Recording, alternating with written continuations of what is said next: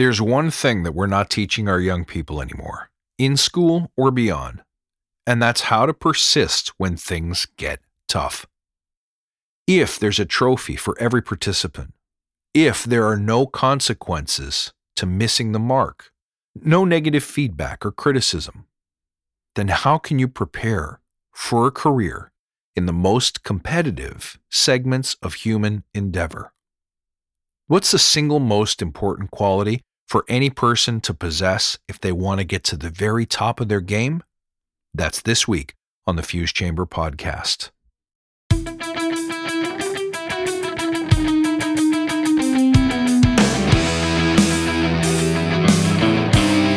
You're listening to the Fuse Chamber podcast, where you get the elite mindsets and skills to ignite your voice and build your audience.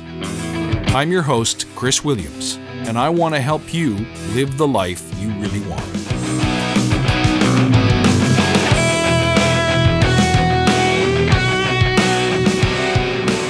Folks, thank you for joining. Welcome back. This episode, I want to talk about the most important quality that you can have as an artist or an entrepreneur that will dictate your ultimate success, and that's grit and resilience.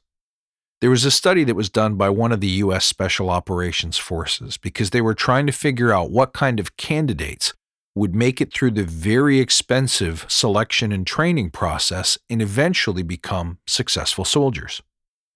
And the only quality that they could narrow down as being a key success indicator was grit and resilience. Unfortunately, nobody really knows what that means. Well, let's talk about it today. I've said it before, I'll say it again. It's important to find work that you like or love, work that you're passionate about. And it's even more important to know who you serve and why. But even if you find a job that you really love, even if you're working as an artist and that is your one true passion, there will still be rough patches.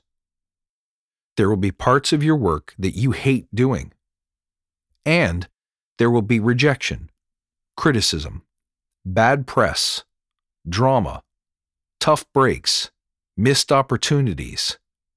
And that's not to mention the personal setbacks that threaten to throw you off course, that'll make you want to give up or give you an opportunity to make excuses. The reality is this no matter what you do and how much you love it, there will always be a fight. So, the secret to the good life and to success is to get good at fighting. There's a saying don't wish it were easier, wish you were better. And that's the truth. The reality is, if you're sitting around waiting for things to get better and get easier, you're in for a big disappointment. A better future is not inevitable, even if we think it is. You have to go and grab it. You have to fight for it. If becoming a successful artist or having your new app become number one on the iTunes App Store were easy, everybody would be doing it. It's not easy. You're going to have to go and claim your piece. So there will be struggles along the way. Grit and resilience is all about your ability to maintain the fight when things get tough. The ability to stick through challenges and even learn to enjoy the challenges. The ability to persist when others give up. The ability to find a way when others say there is no way. Now, are grit and resilience something that you can learn or something that you're born with? It may be parts of both, but I personally learned it. And here's how I did it. Number one, you have to distinguish between the parts of a challenge that are in your control and the parts that are not. So I'll give you an example. If you can't afford an accountant right now, you are your own bookkeeper. And no matter how much you hate accounting, that's not going to change. If you have a cold, you just can't sing for two weeks. If you broke your thumb, you can't paint. So you can't control those things. You can't control the reality of those things, but you can control how you react to those situations. So when you hear me speak those statements, you have a mindset, you have a sense of what that would mean to you. You need to change what it means. What could you do instead? How could you work around those challenges? What new skill could you learn from that adversity? So, in the case of not being able to pay an accountant, having to do it myself, at least I learn how to do my own bookkeeping. I might learn something interesting about tax law. Who knows? If you break your thumb and you have to paint with the other hand, you might create something completely new. Or if instead you use that time to work on research and study or different forms of expression, that would benefit you as well. So, how could you use your time differently to attack all the things you keep saying you don't have time for? That's another way of looking at it. So, a lot of it is perception and what you believe that a negative incident means. Number two, learn to love the fight. If you get good at struggle and it's actually true that the fight is the thing, notice how you seem better equipped to handle all of life's challenges. One thing that happened to me is I started realizing how much other people complain and make excuses and quit. And I realized that used to be me, but it's not me anymore. And that alone keeps me motivated to continue getting better, fighting harder. Number three, break big things into smaller things. The minute you hit adversity, set a stretch goal that inspires you. Why is it important to do this? And then break that goal into manageable tasks that you can handle each and every day. I'll give you an example. I sat down one day and looked at my own accounting system, and I realized I was about 200 transactions behind, which means I had all these expenses that I'd paid for that I hadn't logged in the system. And I know that with tax time coming up, that creates a situation where my accountant's going to charge me to put those into the books for me. It's going to be really expensive and I'm going to hate it. So I set myself a goal, a big stretch goal. In the next 10 days, I'm going to knock out all 200 of those transactions. Now, that's a huge goal for me because it takes a lot of time to do. It's not work that I'm good at, it's not work that I enjoy at all.